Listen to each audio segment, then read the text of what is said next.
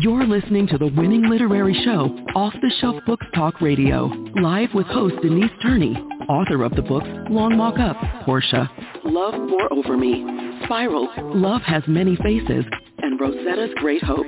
Turn up your dial and get ready for a blast of feature author interviews, 411 on book festivals, writing conferences, and so much more. Ready? Let's go. Good morning, good morning, good morning. We're going to kick it off with a quote from Walter Anderson. It is only when we take chances when our lives improve. The initial and the most difficult risk that we need to take is to become honest. And again, that is from Walter Anderson. Got to get out there and take some chances or you're going to see repeat, repeat, repeat, and our brains love repetition, but that gets boring. And we we are into this new year. Don't let six months go by and you're like, nothing about my life changed at all this year from last year. So, so, so remember what Walter Anderson said. It is only when we take chances when our lives improve. When we take those good, smart, smart chances.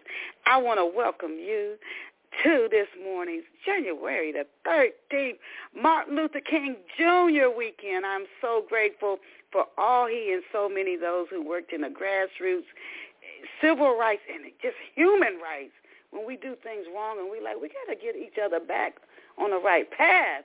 Those of us who help to get us back on the right path, I am so appreciative of each of those people.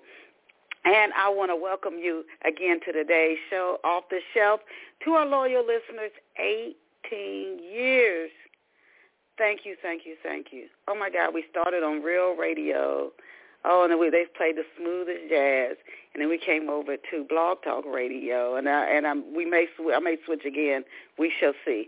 To those of you who are this your first time tuning in, I want to let you know you absolutely are listening to the Winning Book Radio Show off the shelf. It is Saturday, January the 13th. Before we introduce to you this amazing guest we have, I'm so excited. I learned something from every guest, as I'm sure each of you do. We have listeners from all over around the globe. I'm sure you learn a lot from them too. But before we do, I want to ask you this time of year, are you really serious about change?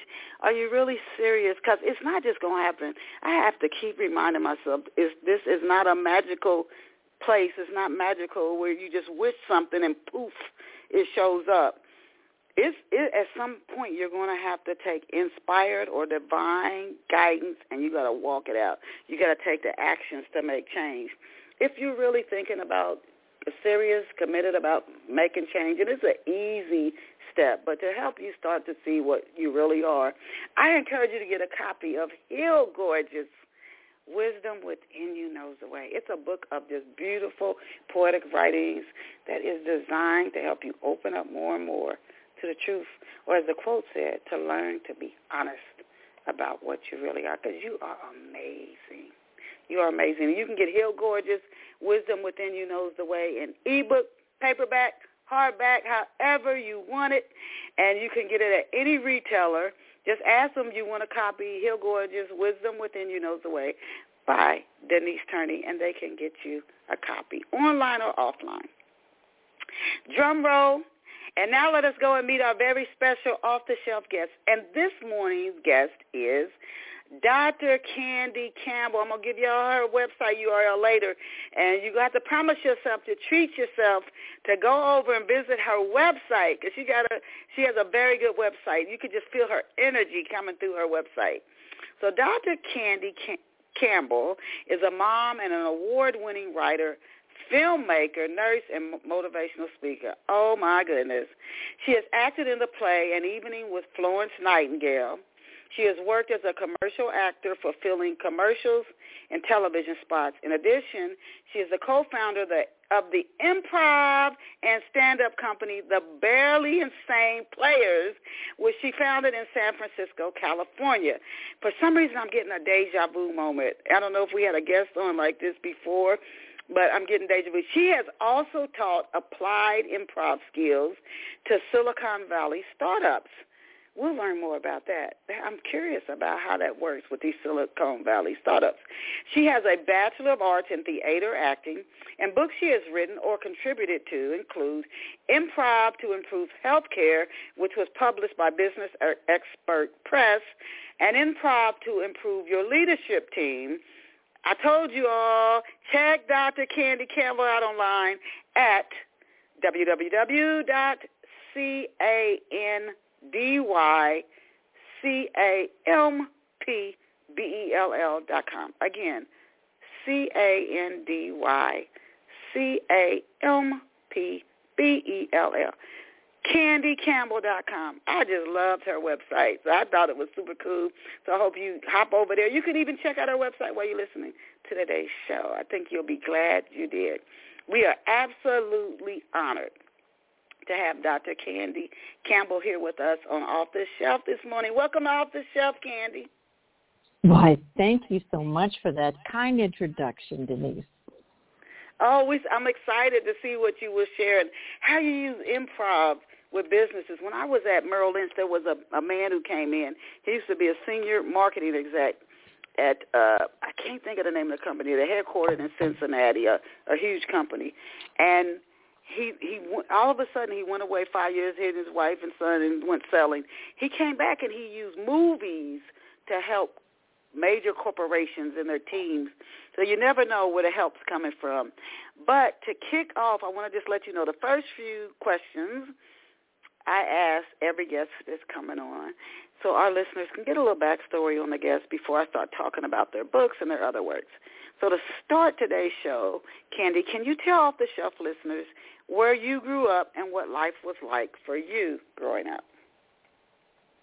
Yes, I am originally from Portland, Oregon, and I lived in uh, the suburbs of the city, which at that time, I grew up in the 60s, was about a half a million people. It's a, a whole lot more now.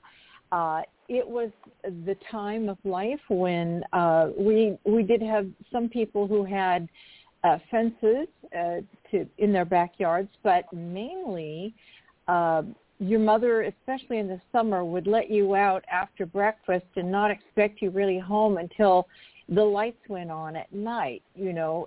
Everybody it was it took a village to raise a kid and and everybody knew everybody else in the neighborhood for blocks and we were let to roam and uh, we didn't get into any trouble. Isn't that interesting? You know that's so that is so interesting. Other guests that have come on and i know my myself it was very different back in like the 70s and the the, the late 60s and earlier. It it was a community was really a community, and it it was almost like an extended family. Your neighbors, you knew, eh, you knew your neighbors, you knew their their kids, their grandkids. You you just everybody was Mister and Mrs. and yeah, when a street light came on, you had to be in the house. Oh my goodness, you, that, it, that's the way it was back then, and it seemed like it was okay unless things were going on. Then we people just didn't talk about it. But now, as a kid, and Port, I want to ask you this before. Portland now seems like a place that's almost wide open where you could do anything. I've never been there, but was it that way when you grew up?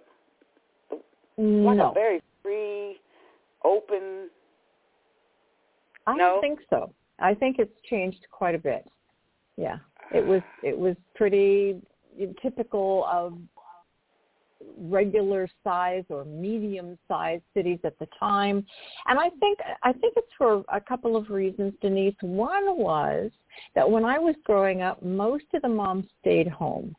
My my father owned a restaurant so my mom would go to assist you know in the restaurant uh, during lunch hours but most of the day she was around. And when my mom was away she knew that the lady next door or the lady next door to the lady next door you know everybody would keep an eye out for the kids. It was it was a, a much more safe environment than today.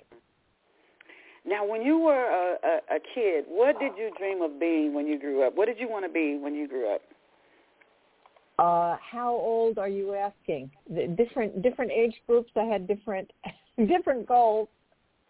Like five, six, seven, eight years old.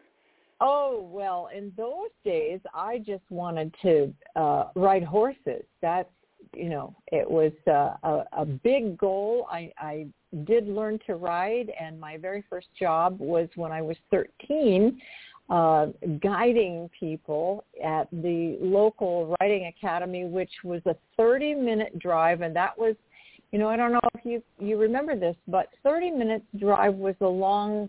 It was it was a sacrifice for my dad to drive me out there and drop me off on a Saturday morning. That was a long drive, 30 minutes. Mm. I think it is still. it's still not not as much, but it's still it's not. It's certainly not right right around the corner. Yeah, I, I horses. They're they're beautiful. Who or what inspired you? Like why books? Who or what inspired you to uh, to want to write a book? I never woke up or never aspired to be an author. It was something that sort of came upon me because I couldn't. The first book that I wrote, I wrote. I've written three children's books, and the, those were the first three books that I wrote, and they were in response to the fact that somebody. Um, I'm also a nurse, and somebody was having a baby, and they asked for children's books and I just knew that I had seen this book but I couldn't find it and turns out somebody up there was tapping me to write it, and it was called mm-hmm. "My Mom is a Nurse." oh, so that was the beginning. Oh, oh, okay. You did children's books. You do so many things. You are a go-getter. Have you always been a go-getter? And did somebody in your past demonstrate to you going after what you, what you want? Because we, we're only here for a short time, and a lot of us never ever get to what we really want to do. Mm-hmm. And for me, mm-hmm. it was mm-hmm. my dad when he I saw him going after his dreams. Did did what? Have you always been a go getter? And who inspired you to go after what you really want? Well, now that I think of it, Denise, I suppose it was my father as well, because he and his family were not well-to-do. Um, they, you know, he's uh, first generation American. Um, you know, the ancestors, if you will, came over before him and he, you know, he and his brothers and sisters were the first born here. Uh, no education to speak of. He didn't quite finish the first semester of high school before he had to drop out and uh, help support the family. That was common in those days. And as it turned out, I was the oops child. My mom was 41 when she had me, and that was that was unusual. Most oh yeah, ladies, mm-hmm. you know, yeah. But but my father um, was unusual in his family because something, this goal of getting ahead and being a business person, being respectable and having a business and and providing for his family in a way that his his father had left them the night he was born. He disappeared. He was an alcoholic. So I think he wanted to, you know, remake the picture of the family. And he was always encouraging us to uh, do more and try harder and do your best. And I, I'm sure that was an inspiration for me. Mm. Now, was nursing your first career? I I I I admire nurses. It's a it's a and then I have another question I wanted to ask you, but I'll I'll wait. Was nursing your first career? And when you were a nurse, you said you still are. How has that career changed, especially with technology and now AI? Uh, but first, was it was that your first career? And then, if you could tell us what a typical day was like, very briefly, as a as a nurse. The answer is no. Uh, my first career was as a professional actor, but it was it was short-lived because after I graduated with that first bachelor's in theater and acting, and I was cast. I was on my way to New York. I was cast as the lead in Summer Stock, and the director, who had been one of my professors, put the moves on me. They used to call it a casting couch experience. Mm. Now they call it the Me Too movement, right? And um, and uh, I was so shocked because I had babysat for this individual and did not, you know, obviously it was so Pollyanna-ish. I didn't read the signs. He was having marital difficulties, which he divulged to me after I shoved him off of me and said, "What in the world are you doing?" Whoa. He was Denise. He was old. He was forty, Oh and I was twenty-one. and so Oh. I, I I stopped acting and and didn't. I mean, I went to New York, but not as an actor. Um, I didn't know what to do. I knew that I liked to travel, and that actually led me into nursing because after this casting couch experience, I went home with my tail between my legs. You know, parents saying you shouldn't have taken that stupid degree. You know, you'd never be employable. Um, happily, I I had been on full scholarship uh, in my bachelor's, and the third year of my uh, of my undergraduate, I had spent because I loved travel and I wanted to experience travel. I spent in Europe, uh, based in Vienna, and I just thought, you know what? I was most happy studying history, and I love travel. So even though I'm not, never have been looking like uh, any version of a Barbie doll, I uh, I went to I went to a a meeting, if you will, um, an interview when the old airline Pan Am came to town and they hired me. And that is where I got the call, as I call it, to be a nurse 30,000 feet up. Oh. Okay. Okay. Now, I did do uh, when I got out of the Navy. I did do some um, temp work at a hospital, and the nurses. I mean, I think, man, they work as hard as the doctors. Oh yeah. And that was a high pressure job. Is it still Yeah. a high pressure job? And and and Well- and what hmm is it still a high pressure job? And what can be done to Oh, yeah. reduce the pressure that accompanies, you know, a high pressure career like that? Okay. First part of this that I, I, I think is important to mention is that perhaps folks don't understand that nurses are very well educated. Mhm. Uh, a lot of people look at the hierarchy of healthcare and they think, oh well, you know, doctors, of course, they're they're like God. It's MD GOD. it's not really. Um, but the fact is, of course, doctors have more uh, scholastic education. Well, in some ways, I mean, I have a doctorate, but you know what I mean. Uh, they they Mhm. have a different. Uh, if if the education were a path, then there's going to be a bifurcation of that path at a certain point. Nurses are more social scientists who work with the whole of the person, so you don't have to necessarily have a, a subspecialty, although many, many of us do. Um, that said, it is very high pressure, and why? Well, it's always been this way because the fact of taking your body, mind, and soul and becoming a service person, putting the patient needs first and your needs second is not an easy thing to do because of the mental and physical and emotional uh, return on that sort of investment. It's very stressful and taxing, and because of you know patient information is is is a secret, you are prevented from sharing this with other people. So we we have it inside of ourselves, and we carry around a lot of um, information that we're not able to share with anyone who isn't privileged to to know that.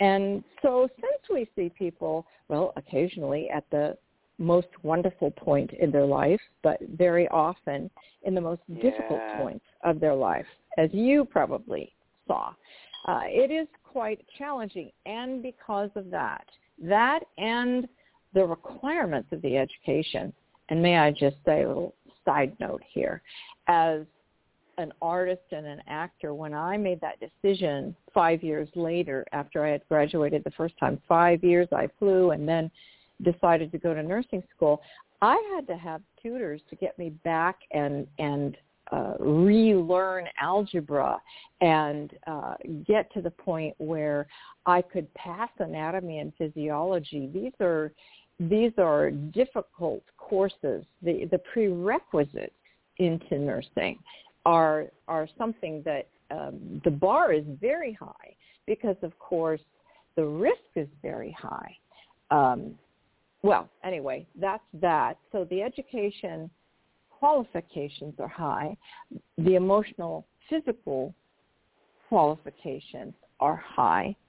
And that is why we have always had a problem with not enough nurses. So that's it in a nutshell. Interesting. Yeah, and they say it's like during COVID, it uh, it, it got worse. You know, they were working those mm. long, long hours as well. Um, now, while while you were creating, well, before I start talking about your book, I wanted to ask you too. So you went from you went acting and you had that casting couch experience. Good for you for getting out of there, and then you went into nursing as you started traveling, and then you discovered nursing. What was the shift into doing the improv work? When did you and what make that shift and what motivated that change? Well, I'll tell you, the shift really came after I was divorced, after 16 years of marriage and three children. And it was a very difficult divorce. Um, I'm not going to really speak mostly to that. Just say that when I was the sole support of children 8, 11, and 13, I had to totally shift my thinking. And uh, I had been um, married to someone who didn't really want me acting. So, you know, that's fine. Uh, you know, I was raising children and working as a nurse. But then I, I moved um, from Southern California to no- Northern California to be closer to the family. And after several months, I thought to myself, I just need to get back to laughing again. I've always been a person with mm-hmm. joy in my heart. And so I uh, saw an ad and uh, not an ad. I saw a little article in the in the local newspaper talking about a clean comedy company stand up lessons. I enrolled and I thought, well, that's it. I'm going to learn how to turn the pain into joy and laughter. So I learned stand-up comedy, started performing, and while I was in that process, I learned that the other people in the class were all taking improv. And I thought to myself, you know, how interesting.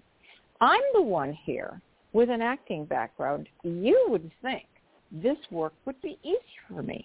But here's the realization. When you're doing stand-up, you are up there being yourself. When you're an actor, you get to be somebody else. You get to mm. know what you're supposed to say in stand up, yeah, you rehearse what you're supposed to say, but there's an element of the improv that comes in. So that's what started it. And my friends and I, four of us, created that company you mentioned, the Barely Insane Players. We were together for almost three years in the San Francisco area. And one night, getting to the point of your question, one night after another happy performance, people used to always come up to us and because we were, you know, very happy to talk with the audience and answer their questions. Um, somebody always said, oh, you didn't really do that on the fly, did you? You must have had a plan of that one scene, whatever it was. I mean, but no. And we, you know, spent some time trying to convince them that no, you know, you heard the suggestion. We we just you know we're goofballs and we we practice the principles but that's mm-hmm. that's it so this one night this one fellow came up and he said okay I get it. You didn't have a plant. But what I saw was that you all took a problem and you transformed it into a solution. And do you think you could come and teach my engineers how to play wow. nice and park? yeah. And so that was sort of the beginning of it all. He was a person who ha- was the CEO of a Silicon Valley startup at the time. It's since been subsumed into a much larger company. And uh, all that to say, that's how it started. I had already, with a minor in education, and I had had experience um, uh, when I was still married of, of teaching as a substitute in our our small um, unified school district. I taught K through 12, and so I knew how to devise the curriculum, and I devised the curriculum, and the, I was the one who answered the call of the of those of us uh, who were in that company, and that's how it started. Oh wow! Oh my goodness! Don't you love when stuff just seems to come out of nowhere, and you're like, mm. wow. Now, now, can you give it? Talking about improv, can you give us an overview of improv to improve your leadership team? You know, that second book in the series was written during COVID. And the first book, if I can mention it, was Improv to Improve Healthcare. Um, I, I, I thought it was so important to address how to mitigate risk when failure is deadly with this method of relationship building and team building with improv, uh, which I have, like I said, I started doing, you know, years before, but mostly I couldn't get a toe into healthcare because there wasn't any what they called evidence to back it up. So that was became the doctoral work uh, at Stanford with an interprofessional group, and we did a longitudinal mixed method study and showed the efficacy of that work. Um, however, I during COVID, I thought to myself, what do we need in life? We need leaders, no matter what their industry, especially those who work in what we call um, high risk environments, to to come out of their office, to be known by, to be visible, to be known by the people they work with. That sort of atmosphere, you know, invokes an inclusive culture, which is part of the problem that everybody's talking about. And and when we have the agency to speak up and feel that we're going to be heard, that invites the sort of innovation uh, that employees love that makes them want to come to work because they know that they're they're all on the team they're all doing something that's important and of course the return on investment is that it it keeps you out of the courts and and keeps people safe so you know what i thank thank you for that i've been in situations where even people at the top of the house of even a major corporation, they'll say things like, call us if there are any issues and contact HR. But a lot of times you have bad leaders who never are removed. All somebody does is keep talking to them.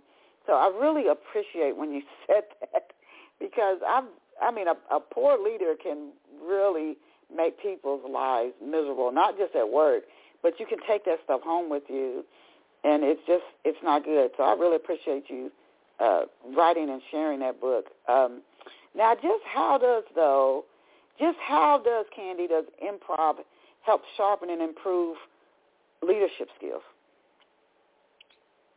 Okay, uh, let me give you an example. First of all, the overview. I love to quote Einstein, who said, "Imagination is more important than knowledge," and improv is well, another thing I have to say, I have to parse words here for a moment.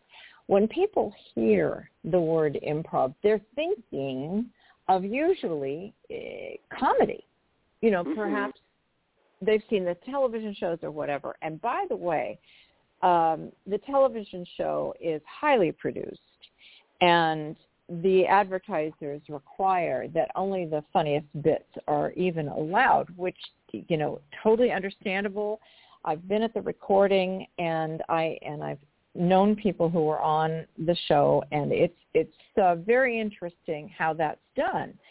If you've been to a real improv live performance where you're in the audience, you know that some things work better than others. Some mm-hmm. scenes might be really poignant. And so when I started to teach improv, um, I recognized that even though I'd been studying it for some time and working to find the funny as a performer, that it was totally different emphasis when you're working with people to bring out the best and create relationships. That's why we call the difference, we call it applied improvisation. And those principles um, sort of been flying around for a long time. I've earmarked 12 of them. Other people say, oh, there's only three or four. It doesn't matter. Um, what I like to say is the reason that it works is that the principles can be applied in both personal as well as professional lives. Because we know from a systems analysis, Denise, when we go in to work with a large organization and look at their pain points, look at what's costing them money, why employees are leaving, uh, what what what is costing them litigation, you know, what is dangerous, what is not happening correctly or rightly in that organization. The root cause analyses that happen really and, and there's a lot of research, a lot of publication about this. It comes down to usually three things, and one of them is always communication or miscommunication, as we say. Mm. And so then you say to yourself, well, okay, there's all sorts of uh, communication skill building programs, certified programs that cost a heck of a lot of money to implement because um, but they're not they obviously haven't been that effective all the time because they come in they're one day everybody checks the box okay we did that. So now we've told them you know listen to each other and uh, be friendly and now we'll move on. But you know that's not how people learn. Being lectured to is not the way we learn. When we look at how human beings learn, the study of cognitive behavioral science, we study children, right? Because mm-hmm. they're the right the, the ages between one and five or even ten. That's when we inculcate the view of the world and yeah. how do they do it? Well, children are imaginative and they're allowed to play and mostly mm. you know there's exceptions. But so so improv is really the science of play. We do have rules or principles. You know for instance uh, be helpful. Uh, uh, we say uh, silence your inner editor. Um, we say say yes and accept what other people are saying and, and risk being imperfect. There are lots of principles that we work on and we do it in a way that allows people to experience the principles. Mm. And and can you tell us? So I wanted to ask you to. Can you tell us about some of the principles that are a part of improv for, for the work that you do with different organizations?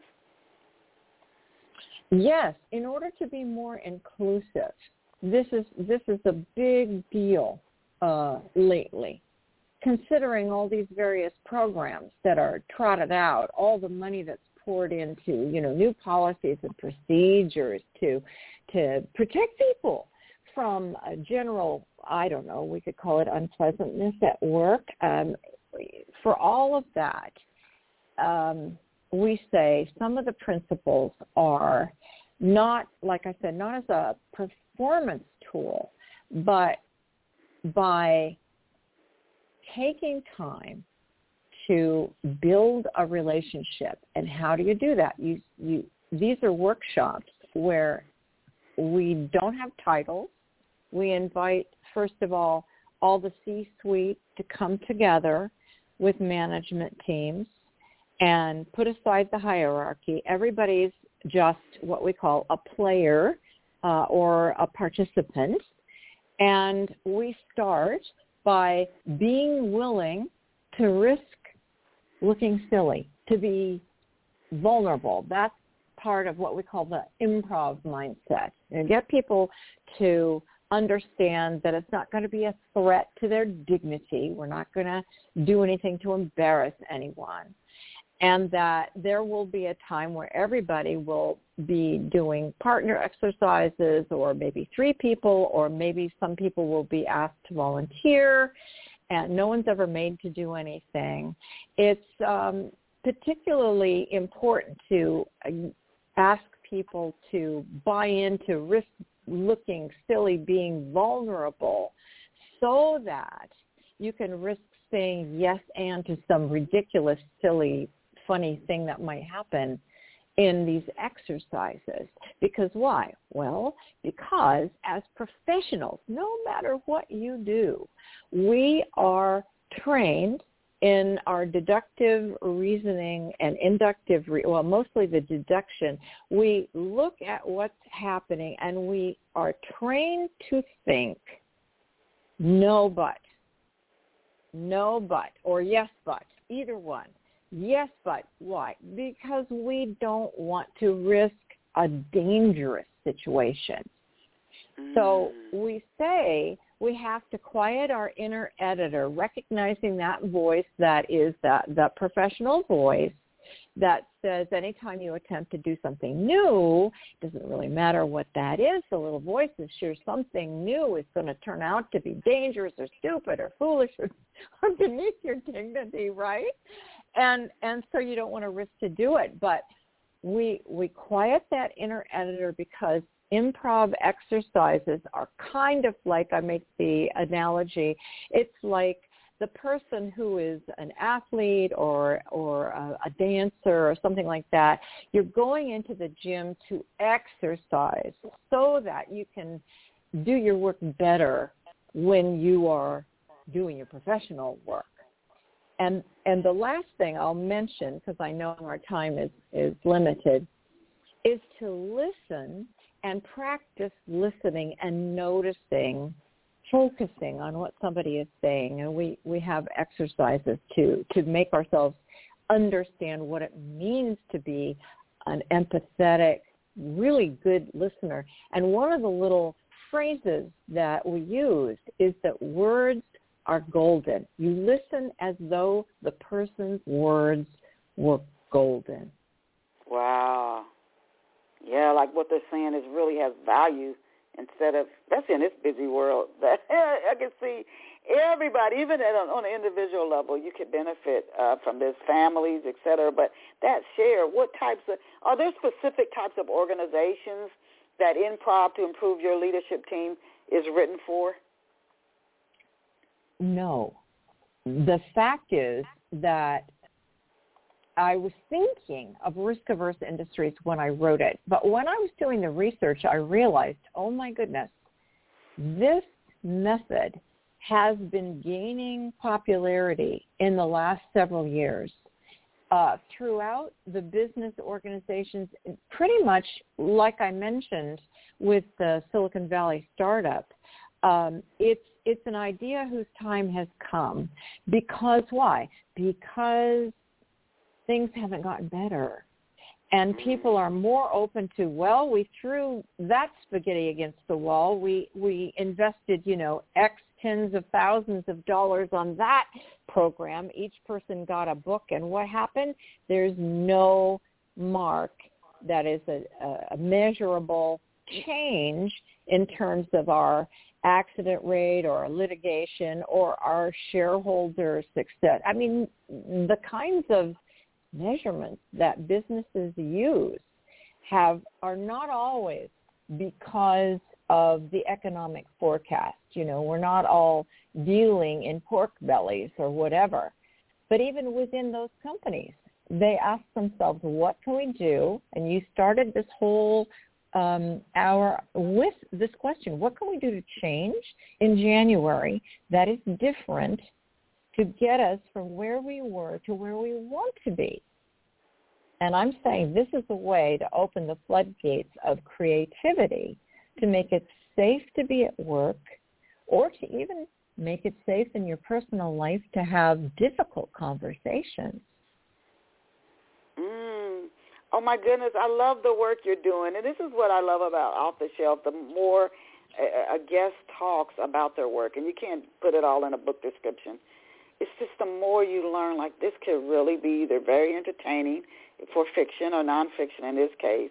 And I could just see, I must have just leaders. I'm like, oh my God, people need this. this makes me because a poor leader just has such it could you could impact hundreds of people's lives negatively if you if you don't have this. This is just a very very good thing, almost a must.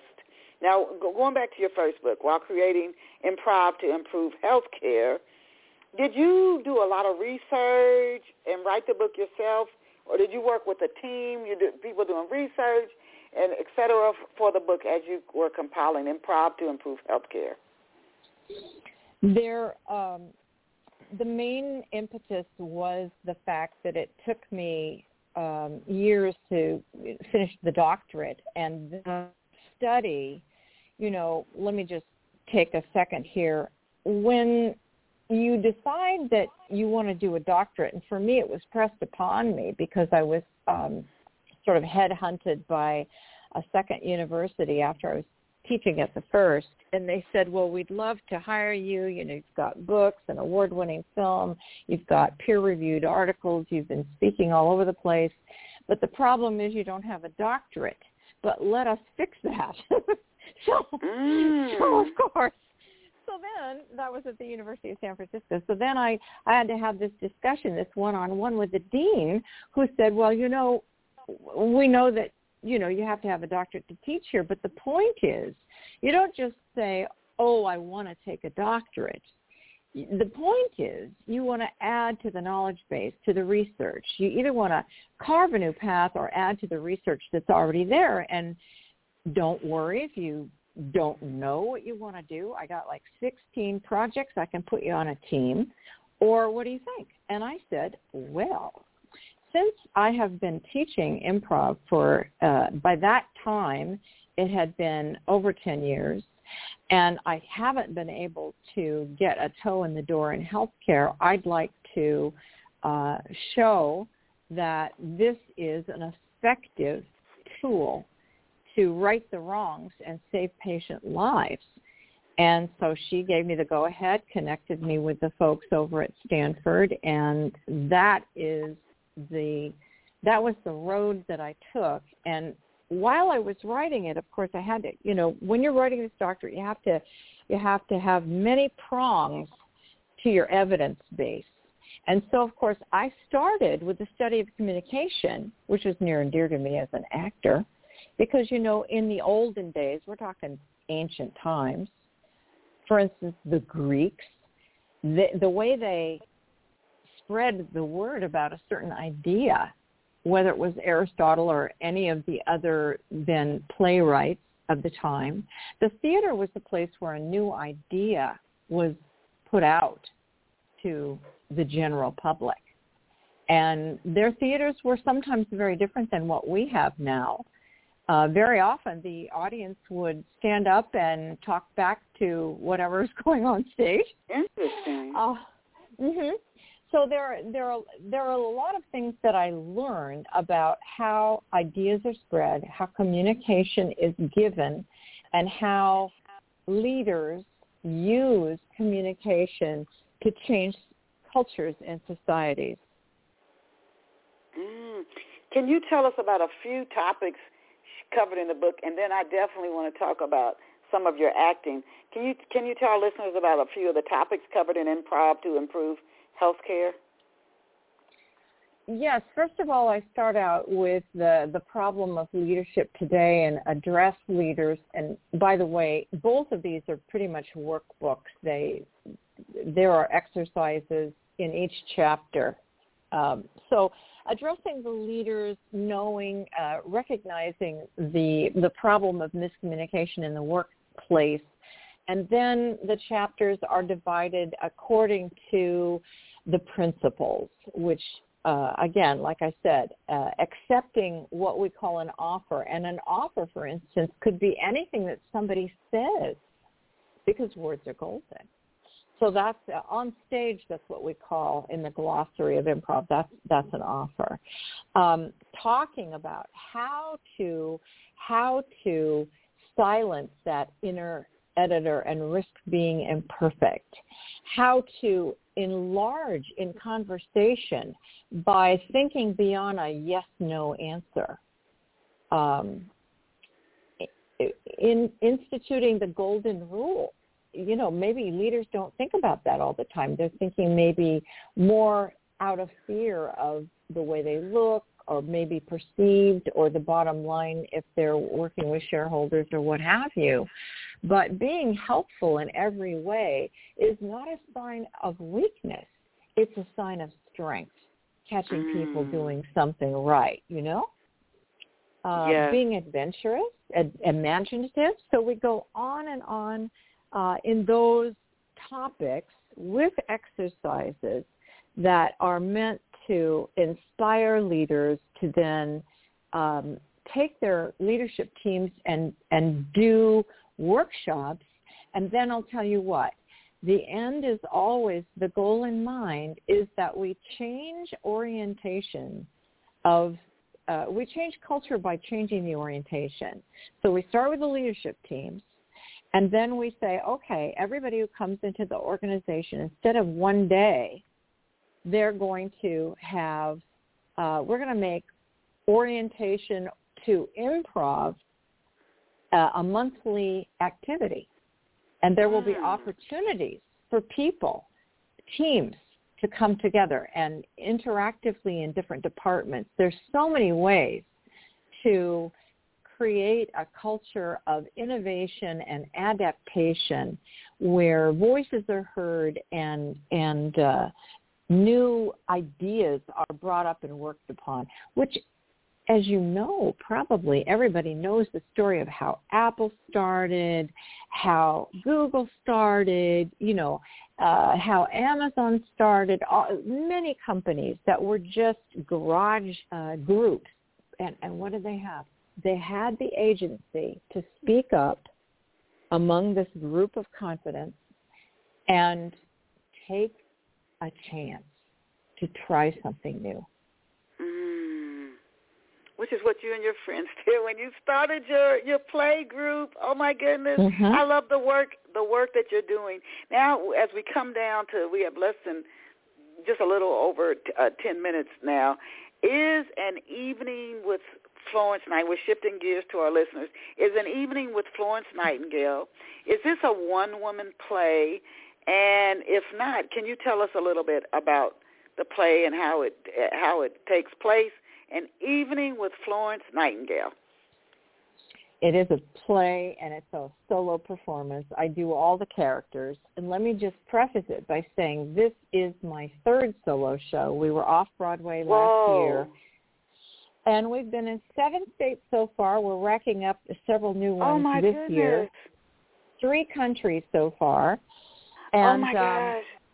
Yeah, so here's, you know, the funny thing, we talked about this group that I was in, the improv company, and like a lot of um, theater groups, um, unlike Second City and, and some other ones like that that have been around for years and years, uh, our group uh, stayed together for about uh, almost three years, and then you know somebody moved, and it, it just sort of you know time time had come, and what what created the very first of my solo shows was the fact that as this group went its separate ways, we had already booked a gig with one of my professional nursing associations, and I was not going to give give back the deposit. I, so So I I will tell you, Denise, I went on my face and prayed to the Lord above. Can you please help me out here? And within three weeks, I had a solo show. It's what we call a, a trunk show, where I did several characters. It was just a comedy show, and uh, that was only a one night show. And then years later, um, again, sort of like the books, you know, something, there was a question that was really bugging me about what was happening in healthcare. And I wrote the second one then and performed that uh, first for the San Francisco Fringe. And then I got picked up and it was in San Francisco for uh, many weeks. And uh, that was called Full Frontal Nursing, a comedy with dark spots. And then years later, as I was a faculty member in the School of Nursing there at University of San Francisco, it took me uh, a long time to commute back to my home in Walnut Creek. You know, it's a suburb and, you know, you finish your class at four and the traffic is terrific. One day in 2010, our librarian came in and said, hey, everybody just came to tell you that this is the 100th year anniversary of the death of Florence Nightingale. And we're oh. like, okay, big whoop. And she said, the difference is that the uh, British Library and other folks have uh, digitized all her 200 books and articles and over 10,000 letters. I got them here. They're free. Uh, dive in. So I dove in. It took me three years reading after my last class while I was waiting for the traffic to die down. It took me three years to read all this. And then I was chatting with friends at the National Speakers Association, a holiday party, and one friend challenged me. He said, good grief, you're talking more about this lady than you are about uh, improv. And uh, I said, well, I, I use improv every day in my teaching, but this this woman was just uh, people don't know. And he said, well, why isn't that your third solo show? I'm like, oh, come on. That's a lot of work. You know, you don't make that much money. And he said, okay, okay, I get that. But what would have to happen for you to do this? I think you really should. I said, oh, Barry, God himself would have to tell me. So the next morning, was so funny. The next morning, nine thirty, I get a phone call. This is God. You should do that show. Oh. so I said, okay, okay. And then it took me quite a while to get it up, and but the rest is history. It's been around. It's it's morphed, and it's available. Wow. So you you do everything behind the scenes on your own as well. You're like this a Mm-hmm. one woman, all the behind the scenes, on stage by yourself. You're doing this all by yourself. It's like, oh my gosh. Well, I, I must say I had creative directors, two of them, who helped me mount the show. And then after uh, I took it down for a while because I was so busy and there were other things that happened, then I wanted to remount the show. And uh, that director wasn't available, so I found another wonderful director who helped, uh, you know, put in some more comedy bits because it was uh, her life is like an action movie. Uh, but anyway, it um, yes, so it stood the test of time, and it's constantly evolving, you know. And there's a Q and A, by the way. There's a You q&a built in.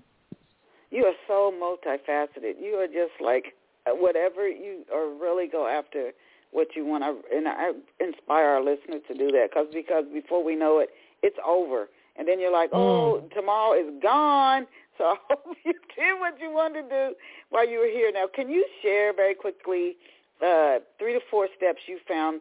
And I can only imagine already listening to you what they probably are, but that you found to be effective at getting the word out about your books and your plays. Well, um, marketing and PR, and I'm I'm not the greatest at this because it takes so much just to be a creative person. So I've hired people along the way to help, you know. And um, I had um, a manager. I have two different agents that help me. You know, I wasn't in an in an exclusive contract for a while, but you know, during COVID that didn't sort of work out. So, uh, but I have uh, different people that help book me and um, all that information is on the Nightingale website. Well, I have two websites, right? So there's a there's a website for the Florence Nightingale show, which is really for presenters with videos and, and testimonials, uh, all kinds. And if I might add what that is, is that okay? I can tell people what that is. Sure, go ahead. okay. Um, if you type in Florence Nightingale Live, L-I-V-E dot com, you'll see a lot of information on that, including the book that I wrote, again, not because I meant to, but because after I started doing the show, people would say to me afterwards, do you have a book? And I'm like, oh, on what? oh, I guess, yes, I guess I, I could write a book. And so then I I must say I, I didn't know exactly what to put in the book, so I put in a lot of the um, original content that I wrote that is too long to put in a solo show. The first script I wrote was when I did a table reading, it was two hours and 15 minutes. So I put in a lot of that. And then one of my book writing mentors, uh, Mark LeBlanc, um, read the draft and he said, you know what this lacks? And I said, what? And he said, it, it doesn't have you in it. And people want to know mm. how this woman inspired you. So uh, I went back and, and after each of the um, sections, I talk about myself in there and it's interesting i i didn't think anybody'd be interested in in why i wrote it or how this happened, but evidently they are. So that was good. And that's a good thing. Now, where can off-the-shelf listeners get a copy of your children's books, and if you can share those titles and a copy of well, this might you said they're workbooks, but if they if, if an organization or an individual is looking to particularly improv to improve your leadership skills, I think we all are leaders in some way, mm-hmm. and improv to improve healthcare your children's books, and, and any of your plays, if they're in book form, where can our listeners get a copy of these works? Well, they're all on Amazon or Barnes and Noble, or the last two, the improv books, are, are published by Business Expert Press. They can uh, do that, or they can go to my websites, and there's, you know, they can just click on the books there. The Nightingale book is called Channeling Florence Nightingale: Integrity, insight, innovation. And the subtitle there, by the way, I will just throw in, was because as I was um, an academic and I was reading all this stuff for three years, I, I kept I kept noticing there are themes to what she says over and over mm. and over, and I started categorizing the themes, and it turns out those are the three things she writes about over and over and over. Can you share those three with us, or do we have to get the yes. book? yeah, channeling Florence Nightingale, integrity, insight, and innovation. And you know something? I would love to give your listeners a gift, if that's all right, if I can mention this. Sure. If they sure, if they would go to either or both of my websites, so one is candycampbell.com and the other one is florencenightingalelive.com. If they fill out the contact form and just write gift, I will send them the front matter and the first chapter of uh, for the Nightingale, the Nightingale book, and for the Improv, the Improv book. And oh, if they're interested in the children's books, those are My Mom is a Nurse, My Grandma is, and I Was a Preemie. Oh, well, thank you, thank you. Oh, my goodness, the gift, thank you. I have so enjoyed you, and I'm sure our listeners have. We have been speaking with Dr. Candy Campbell. If you came in midstream, once the show finishes streaming, you can go back and listen to it in the archive as often as you want and share it with other people. I, I, the, the improv to improve leadership. Oh, my goodness, I'm sitting there thinking every leader needs this. So uh, you mm. can share it, listen to it in the archive and share it with other people, especially those who you might think enjoy it or benefit from it. And again, it's Candy yeah. Campbell. She has two websites, and it's, it's spelled the way it sounds, candycampbell.com. Uh, and you can learn more about her and more of what she's got coming up. Oh, my goodness. Thank you, Dr. Candy Campbell. You talk about a go-getter.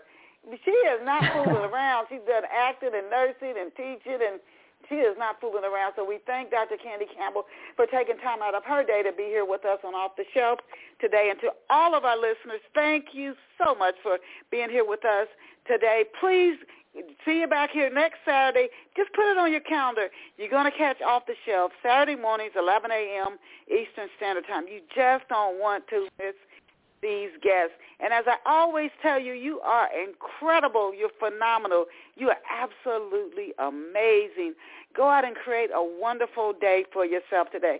See you back here next Saturday at 11 a.m. Eastern Standard Time. And uh, Candy, I will send you, email you a link to the show when it finishes streaming. Thank you so much. Bye for Thank now. Thank you.